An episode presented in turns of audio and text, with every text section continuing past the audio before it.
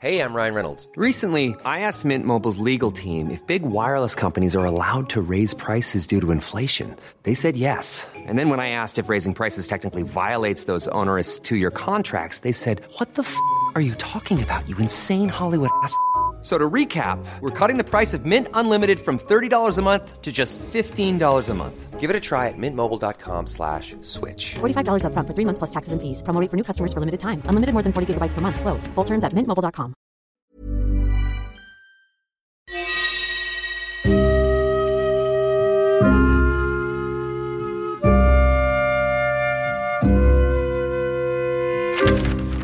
Série noire à la une. Un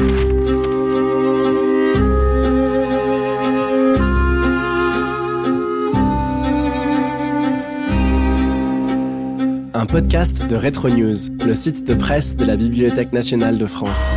Série noire Bonjour, bienvenue dans Série Noire à la Une.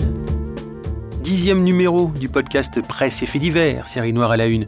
Croiser l'histoire des journaux et celle du crime, voilà ce qu'on fait donc une fois par mois ici pour un podcast disponible sur toutes les plateformes. Il faut le rappeler, grand procès, grand mouvement, mythe et réalité du fait divers.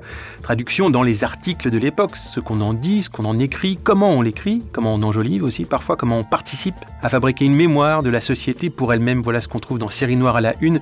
Depuis bientôt un an, on a parlé de la terreur, de la commune, de Landru, de Germaine Berton, de la bête du Gévaudan, des bandes d'Apache dans le Paris de 1900, entre autres. N'hésitez pas à rattraper les coups d'ailleurs, tout est toujours disponible sur retronews.fr par exemple. Aujourd'hui, nous parlons bagne, éloignement, enfermement, nous parlons des transportés de 1848. Série noire à la une.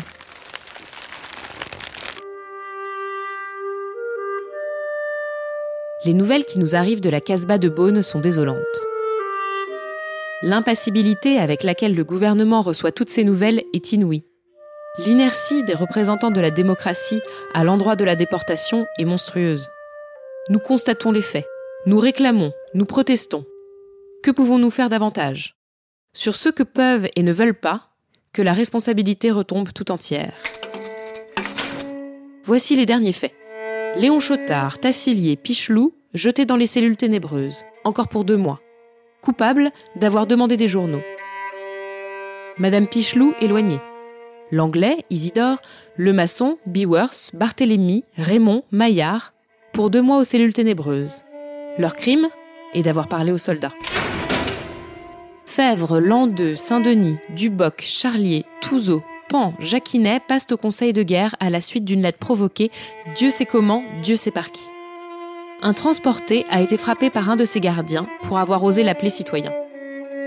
Des calomnies infamantes ont été répandues sur le compte des transportés Millers, Chardon, Blois et Grosbois, actuellement détenus à la prison civile d'Alger. On a cherché à dénaturer les faits pour lesquels ils ont été condamnés à la réclusion par le Conseil de guerre de Beaune. Voici, à ce sujet, le certificat qui leur a été délivré par leurs camarades et que l'on nous prie de publier.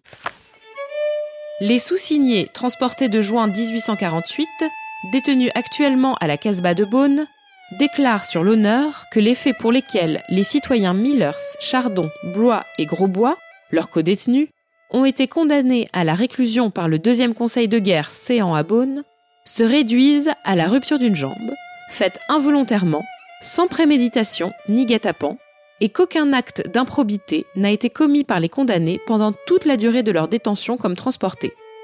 En foi de quoi, ils ont signé la présente déclaration.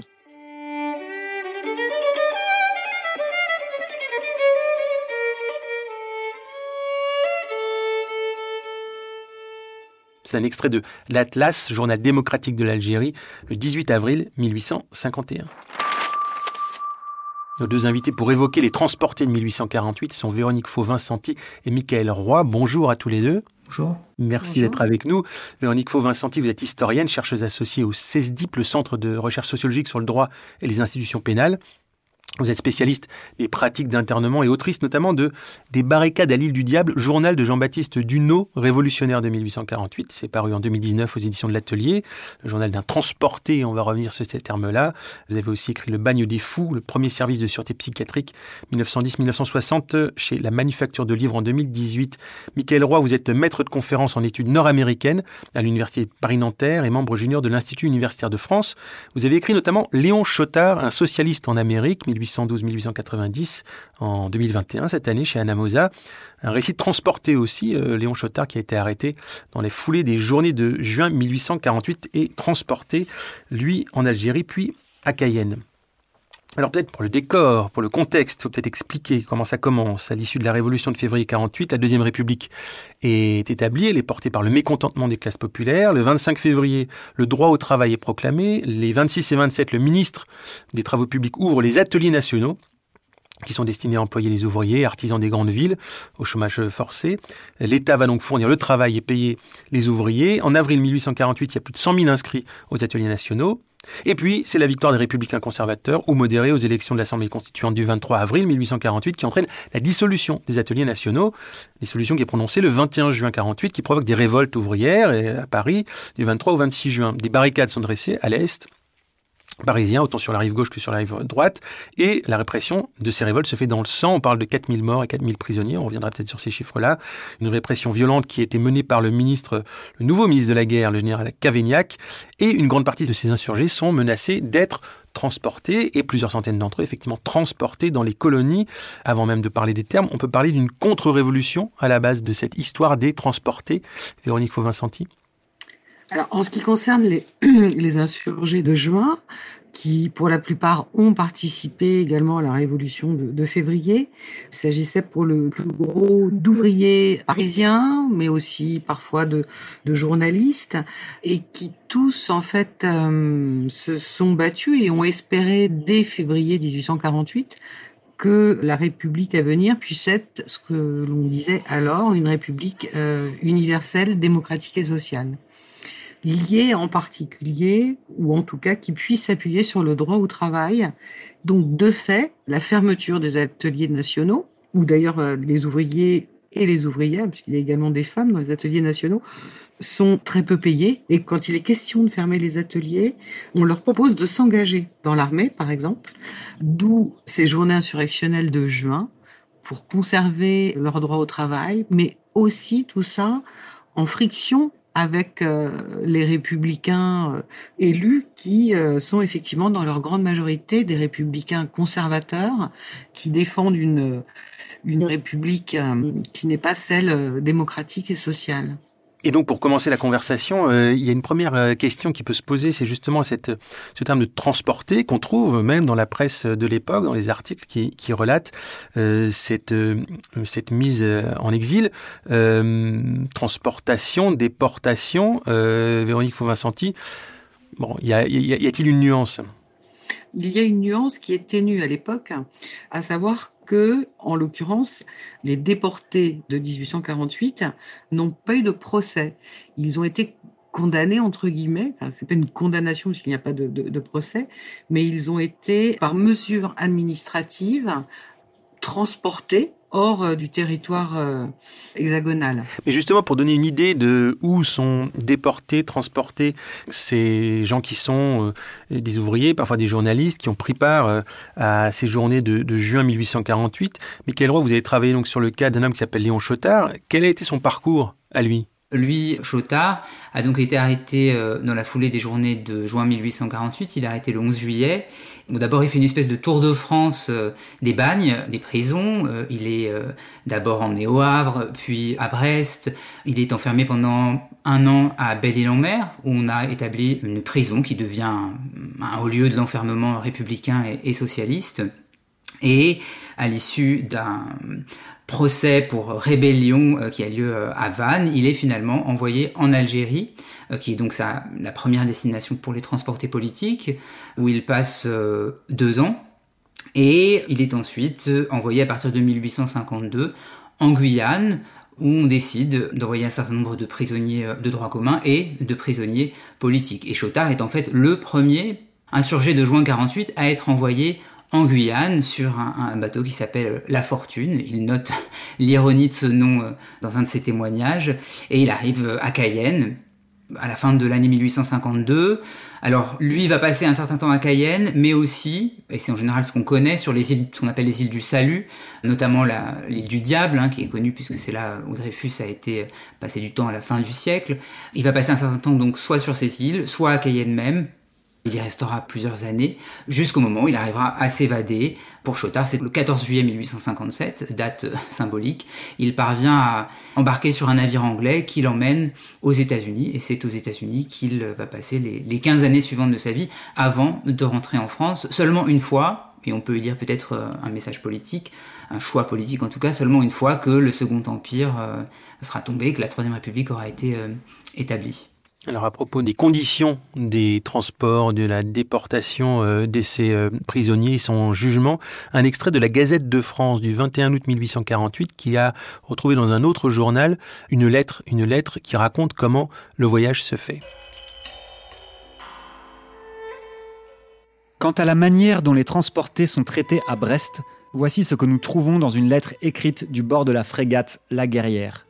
Cette lettre est publiée ce matin par La Vraie République. Aujourd'hui, 9 août, nous avons été transférés sur la frégate La Guerrière, commandée par M. Auguste Coutelier, lieutenant de vaisseau. Nous avons été bien traités sur la frégate Uloa, mais nous sommes mieux à bord de la Guerrière. J'ai éprouvé le malaise habituel à toutes les personnes qui prennent la mer pour la première fois. Au train qu'on y allait, je croyais, comme bien d'autres, que nous serions immédiatement conduits aux îles Marquises. Mais je pense que si nous sommes à Brest, c'est pour débarrasser les forts des environs de Paris. Car il faut que vous sachiez qu'en même temps que notre colonne partait du fort d'Aubervilliers, il en partait une du fort de Bicêtre, une de celui de Châteaudun, une d'Ivry, une du fort de l'Est. Nous avons la soupe et le bœuf deux fois par jour, et un demi-litre de vin par homme et par jour, distribué aussi en deux fois. Nous couchons dans un hamac avec, je crois, une couverture, Avantage que nous n'avions pas à bord de l'Uloa où nous couchions sur les planches, ce qui m'a semblé cent fois plus dur que les pavés de la conciergerie. À bord de cette dernière frégate, on nous donnait du biscuit, mais aussi sur la guerrière, nous avons du pain très nourrissant.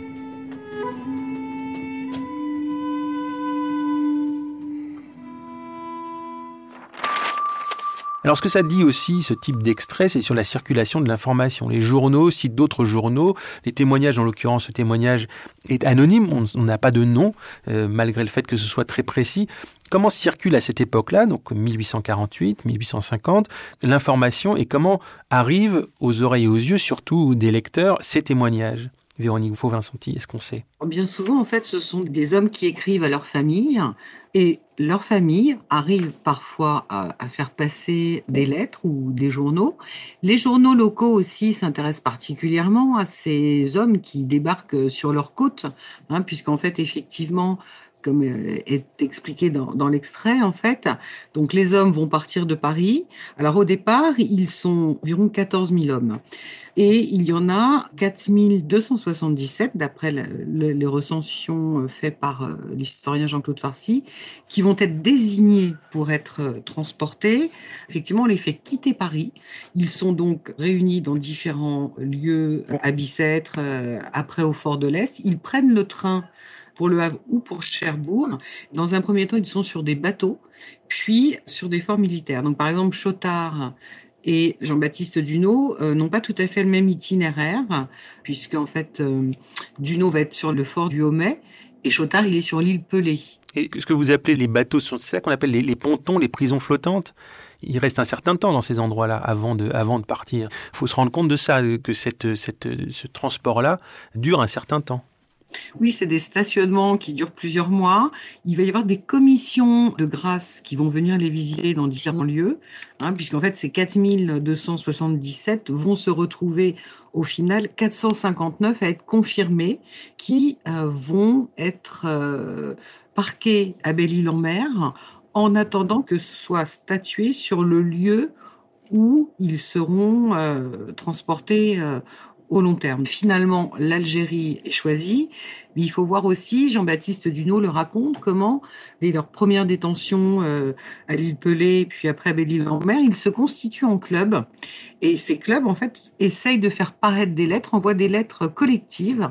Euh, il y en a plusieurs hein, euh, qui paraissent. Par exemple, il y qui paraît dans Le Peuple, qui est signée euh, euh, par Jean Terson, qui est donc un, ancien prêtre devenu saint-simonien et qui est une personnalité euh, connue, donc qui a priori n'a pas combattu sur les barricades. Et par exemple, Terson parvient à envoyer des lettres et il signe pour mes compagnons de voyage. Ils arrivent en fait à faire publier donc des courriers qui décrivent euh, les conditions de vie des hommes qui attendent que soit statué sur leur sort et sur l'endroit où ils vont être euh, transportés pour accomplir une non-peine, ce qui est une non-peine, mais juste un éloignement de Paris et de sa région. Oui, l'exil forcé. Et, justement, on ignore pendant de longs mois où on va terminer ce voyage. Extrait justement, vous en parliez à l'instant, de l'émancipation, 26 août 1848, une lettre de Jean Terson. Ô chère France, noble et grand pays, reçois nos adieux. Ce n'est pas toi que nous rendons responsables de l'iniquité qui nous frappe. Puisse le ciel ne pas te rendre solidaire de l'injustice de nos ennemis politiques. Et vous, chers compatriotes, ne pleurez pas sur nous, mais pleurez sur vous-mêmes, sur vos femmes, sur nos enfants et sur nos vieillards. Salut et fraternité pour mes compagnons de voyage, Jean Terson. Donc voilà cette signature dont vous parliez à l'instant, Véronique Vincenti, pour mes compagnons de voyage, paroles singulières et collectives en même temps. Est-ce que c'est du fait de ces lettres, du fait de ces témoignages, du fait de ces carnets, parfois écrits ou publiés euh, plusieurs années après 1848, qu'une mémoire s'est constituée, une mémoire singulière, une mémoire particulière, euh, s'est constituée sur cet épisode historique Michael Roy euh, oui, il est certain que ces documents ont permis de constituer une mémoire sur cet épisode. Ce sont vraiment des documents qui ont un objectif d'abord immédiat, qui est vraiment de montrer au moment où ça se passe, euh, ce qu'il est en train de se passer dans euh, ces colonies lointaines que sont euh, l'Algérie et la Guyane. Et Chotard, lui, vraiment, puisqu'on parlait de la question de la diffusion aussi, a, véritablement le, l'envie non seulement d'écrire, c'est quelqu'un qui a le goût de l'écrit, mais aussi de témoigner et de faire connaître au monde ce que doivent endurer des républicains euh, les traitements euh, dégradants auxquels ils sont euh, soumis dans ces colonies. Et pour lui, il est très important que ces écrits paraissent le plus rapidement possible. Il est d'ailleurs saisissant que des gens qui sont censément prisonniers arrivent autant à témoigner. Finalement, l'abondance, relative abondance de témoignages est presque un peu étonnante dans la mesure où, ces gens ne sont pas dans des conditions particulièrement propices pour euh, ce qui est d'écrire, d'écrire en plus de manière souvent longue. Les témoignages de Léon Chotard sont tous assez développés. Et euh, Chotard arrive par des moyens, alors sur lesquels en plus il fait un peu mystère. Euh, il dit j'ai réussi parce que je connaissais tel journaliste à faire paraître dans un journal d'Alger tel témoignage que j'ai écrit. J'ai réussi en envoyant en Belgique, à Londres et à Jersey, à faire connaître voilà ce que nous sommes en train de vivre. Mais je pense que ces gens euh, travaillent aussi effectivement à quelque chose de plus, euh, à des enjeux de mémoire, qu'on se souvienne de ce qui s'est passé au moment où, voilà, où l'empire euh, aura, ne sera plus, puisqu'il y a chez ces hommes l'espoir évidemment que l'empire tombe à un moment ou à un autre et que advienne à nouveau la République. Donc je pense qu'on joue sur ces deux temporalités là effectivement. On a vraiment l'impression que l'absence de procès, l'injustice flagrante des différents cas, de leurs cas à tous et à toutes, est un moteur aussi, et un moteur de témoignage et un moteur aussi de dans le désir de faire un symbole et de créer aussi un récit qui ira au-delà de ces quelques années qu'ils vivent, Véronique Fauvinsanti. Dans ces lettres qu'ils envoient à leur famille et qu'ils cherchent donc aussi à envoyer, euh, euh, à faire connaître dans la presse revient comme un leitmotiv permanent et, euh, et a raison le fait qu'ils n'ont pas été jugés et condamnés, mais qu'ils ont été désignés pour quitter la France sans. Ils sont condamnés à une transportation dont ils ne voient pas la fin, dont ils ne savent pas la fin. C'est-à-dire que même dans le temps et dans la géographie, il y a l'incertitude. Effectivement, il y a des étapes, il y a des lieux à chaque fois qui diffèrent avant le lieu final, puisque même quand ils arrivent à Beaune, en Algérie, ce n'est pas encore euh, le lieu euh, où ils doivent euh, effectuer leur non-peine, normalement, ils doivent effectuer leur, leur non-peine à Lambessa et euh, ou Lambèze, dont le camp n'est pas encore prêt. Donc, ils vont rester à la Casbah pendant un an en attendant que le camp de Lambessa soit prêt. Il y a aussi un chassé-croisé avec ceux qui, là, cette fois, vont être condamnés après le coup d'État de 1851. Il y en a aussi qui vont partir en Guyane parce qu'il faut aussi libérer de la place en Algérie pour ceux qui ont été condamnés en 1851 après le coup d'État de Louis-Napoléon Bonaparte. Est-ce qu'en quelque sorte on peut dire que ça a servi de, de, les transportés ou déportés de 1848 ont servi de laboratoire pour la suite? Oui, oui, en quelque sorte, puisque au final, les politiques à venir, ce sont les communards, et qui ne seront pas envoyés en Guyane, mais en Nouvelle-Calédonie, dans la mesure où quand même la Guyane euh, a déjà le surnom de guillotine sèche, c'est-à-dire que c'est un endroit où euh, ceux qui y échouent y décèdent souvent. Et l'Algérie, paradoxalement, sera peut-être considérée comme une terre n'étant pas assez difficile, et où, qui plus est, les transportés ont plus de chances de rentrer en contact avec les habitants que euh, avec euh, les Guyanais qui puisque là les, effectivement ils sont sur des îles de sorte à éviter euh, le plus possible les évasions. Un extrait de La Liberté, le journal La Liberté du 2 janvier 1850 à propos de l'injustice et comment a été vécu cet exil. Nous nous faisons un devoir de publier les deux protestations qu'on va lire et qui, probablement, peuvent s'appliquer à la plus grande partie des citoyens transportés sans jugement à Belle-Île, et pour lesquels on s'apprête à renouveler le supplice des pontons. Citoyen rédacteur, mon mari, le citoyen Pichelou, est du nombre des prisonniers dont on a jugé à propos de prolonger la détention en les qualifiant de repris de justice. J'ai la conviction d'accomplir un devoir en protestant par la voix de la presse contre cette flétrissante imputation. Je défie le ministre de prouver que mon mari ait subi la moindre condamnation, qu'on lui donne des juges, qu'on fasse venir en face de lui ceux qui ont été assez lâches pour l'accuser dans l'ombre. Alors, on verra lequel est le plus pur, de l'accusé ou des accusateurs. À ceux qui disent que mon mari est un repris de justice, je dis, moi, qu'ils ont menti. Je proteste contre toute imputation qui tendrait à flétrir sa moralité.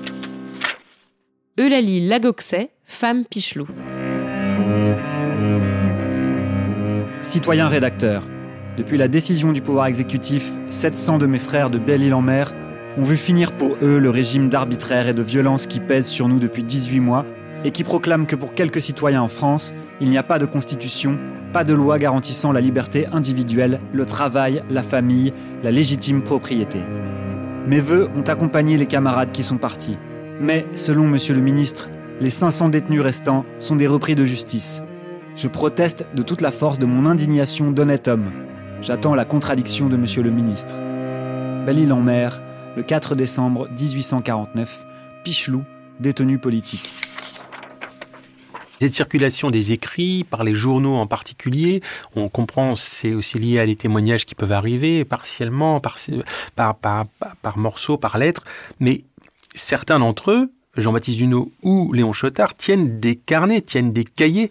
Est-ce que c'est une habitude de l'époque, Michael Roy? Est-ce que le cas de Léon Chotard, qui parvient jusqu'à nous à travers ses écrits, des écrits que vous, sur lesquels vous êtes tombé notamment en, travaillant sur les questions de l'esclavage aux États-Unis, donc sur une autre question, tout d'un coup vous tombez sur Léon Chotard, qu'est-ce qu'il y avait de particulier dans cette écriture-là? Parce qu'il y a effectivement les lettres qui paraissent dans les journaux, il y a les témoignages, mais il y a aussi des cas dans l'écriture et dans la manière dont c'est parvenu jusqu'à nous, un peu exceptionnels, et j'ai l'impression que c'est le cas de Léon Chotard.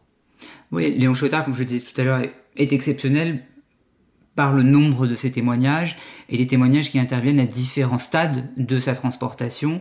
D'abord à Alger, hein, où il euh, parvient à publier euh, ce long euh, témoignage sous forme de feuilleton dans la presse locale. Il rédige à nouveau un manuscrit ensuite dont il enverra des exemplaires, on ne sait pas exactement où, mais je pense qu'on en retrouve la trace dans un journal de Jersey qui s'appelle L'Homme, euh, qui est euh, édité par un compagnon d'exil de Victor Hugo qui s'appelle Charles Ribérol, là en 1856, euh, donc un peu plus avant dans la transportation, on a à nouveau des extraits d'un texte qu'aurait écrit Chota qui paraît sous le titre Les martyrs de Cayenne, et à nouveau, une fois qu'il est arrivé aux États-Unis, il éprouve ce besoin de raconter ce qu'il a vécu, cette fois-ci en anglais, dans la presse américaine, on a un récit supplémentaire avec des étapes supplémentaires de son périple, euh, récit qui sera ensuite euh, publié sous forme euh, de brochure. Il n'y a pas juste le besoin de, effectivement, l'envie de témoigner, de trouver un endroit où publier le témoignage. Il y a aussi un désir réel de la presse de relayer ce genre d'écrits, non seulement pour leur dimension politique et, pour ce qu'ils montrent du traitement injuste de ces prisonniers, mais aussi pour la dimension un peu récit d'aventure. Et ça, on le voit notamment aussi du côté américains. Les Américains à l'époque se prennent de passion pour ces réfugiés politiques débarqués sur leur rive. Euh, il y a aussi un intérêt évidemment pour euh, ces gens qui se sont euh, échappés sur des radeaux de fortune, qui ont croisé des bêtes sauvages dans les forêts de Guyane et qui, par miracle, ont réussi à gagner les États-Unis. Et certains d'entre eux prononcent des conférences, donnent des meetings, et euh, ces meetings sont ensuite, euh, on en trouve des comptes rendus dans la presse américaine.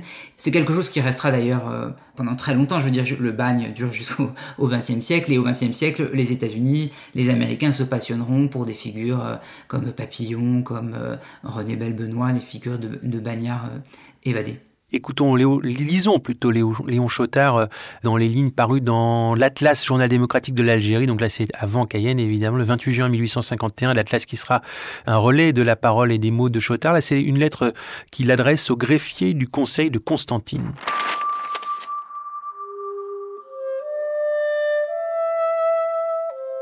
Monsieur, un jugement du Conseil de guerre séant à Beaune m'a condamné, le 4 juin courant, à 5 ans de fer pour insulte envers un supérieur.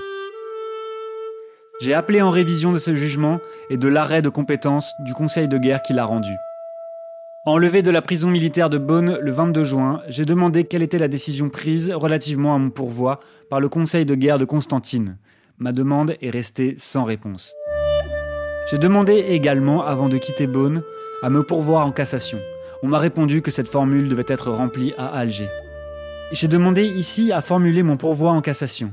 Monsieur le directeur de la prison où je suis détenu m'a dit de m'adresser à monsieur le greffier de la cour d'appel d'Alger.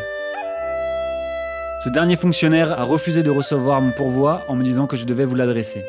Je vous l'adresse donc, monsieur, avec prière d'y faire droit si vous êtes compétent, ou de l'adresser à qui de droit si vous ne l'êtes pas.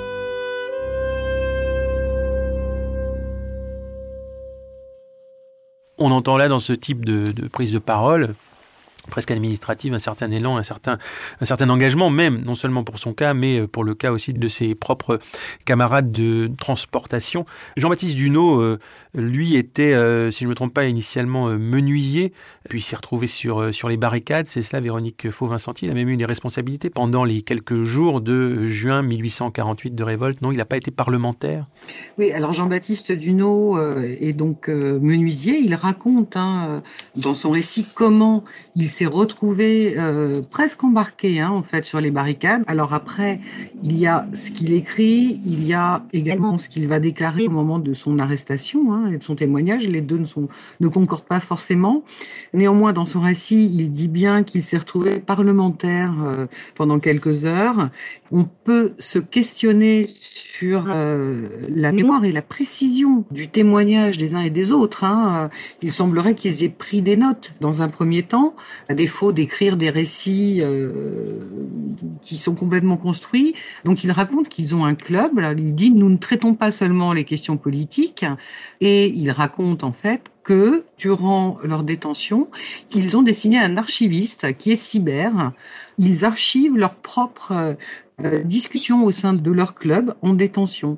Donc tout ça concourt effectivement à ce que leur mémoire euh, subsiste et, et, nous parvienne, puisqu'en fait eux-mêmes font des discours, font des séances de club euh, dans la mesure où ça leur est autorisé. Et donc par exemple, ils ont recréé une vie et ils ont euh, nommer les rues de ce fort de Belle-Île, hein, qui, qui, existe toujours, le fort de Belle-Île en mer. Donc on apprend qu'il y a la rue Barbès, euh, la rue Blanqui, que euh, donc sur ce plan qu'il dessine, hein, que les latrines sont devenues les latrines Napoléon. Donc on peut croiser différents témoignages, différentes lettres. Il y a par exemple aussi les lettres de Jean-Eugène Léris, qui se trouve être le grand-père de Michel Léris, dont les lettres sont conservées, hein, toujours aujourd'hui à la bibliothèque Doucet à Paris. Léris raconte en fait que parfois il prend des, des petites notes et qu'après il fait des des grosses lettres à ses sœurs. Ils ont une volonté de, au jour le jour, noter euh, effectivement. Euh, ça ne peut pas être un récit construit du jour au lendemain, mais ils peuvent le retravailler. Je c'est voilà, c'est vraisemblablement le cas de Duno, comme c'est le cas de euh, de Chotard. Il y a leur mémoire, des notes qu'ils ont sans doute pu prendre, pas nécessairement conservées ou pas très longtemps, mais il y a aussi les courriers qu'ils ont envoyés et parfois ils refont leur récit à l'aide des lettres qu'ils ont fait parvenir à leur famille pour ceux qui euh, auront l'occasion de, de, de, revoir leur famille. On comprend que ces transportés, déportés s'organisent, font société quand ils le peuvent entre eux, laissent des traces, des écrits plus ou moins parcellaires qui deviennent plus tard parfois plus ou moins construits et qui nous parviennent pour beaucoup d'entre eux jusqu'à nous. Certains de ces transportés peuvent s'établir euh, non loin de l'endroit où ils ont été exilés. D'autres s'évadent, on l'a compris avec Chotard, euh, qui euh, Léon Chotard qui reviendra donc, vous l'avez dit, Michael Roy plus tard en France, une fois que l'Empire sera passé. Et que devient Jean-Baptiste Duno en, deux mots, Véronique Faux-Vincenti Alors Jean-Baptiste Duno donc se retrouve parmi ceux ils sont entre 30 et 40 donc des insurgés de juin qui vont se retrouver en Guyane et sur l'île du Diable. Donc euh, Jean-Baptiste Duno en fait partie.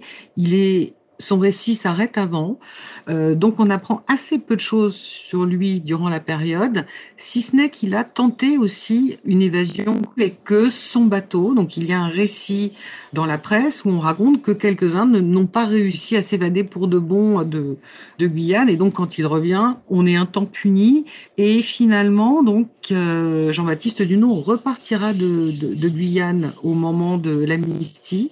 Il repartira en 1859. Alors il repart sur le même bateau, repartira également Charles de l'Écluse qui lui a été euh, envoyé en Guyane suite au coup d'État de, de, 51. 1851. Voilà, de l'Écluse qui viendra une figure de la commune euh, quelques années plus tard. Et il est spécifié dans son dossier donc que Jean-Baptiste Duno demande à être débarqué au Sénégal puisqu'en fait les bateaux font escale au Sénégal. Et donc pour le moment, sa trace se perd euh, mmh. au Sénégal en 1859. Merci à vous, merci à tous les deux, Véronique Fauvincenti et Michael Roy, de nous avoir éclairés sur ces transportés déportés de 1848. Voilà, c'est la fin de ce dixième numéro de Série Noire à la Une, la presse et le crime, le podcast de Retro News, le site de presse de la Bibliothèque nationale de France. Ce podcast a été préparé par Camille Ferré, réalisé par Guillaume Giraud et produit par Wave Audio avec l'aide de toute l'équipe de Retro News, Étienne Manchette, Julien Lucchini, Julien Morel, Thomas Baumgartner au micro. On se retrouve dans un mois sur toutes les plateformes et sur retronews.fr pour plonger dans l'histoire de la presse avec une autre série noire à la une. Et d'ici là, écoutez, réécoutez les séries noires à la une et lisez la revue Retro News. Série noire à la une.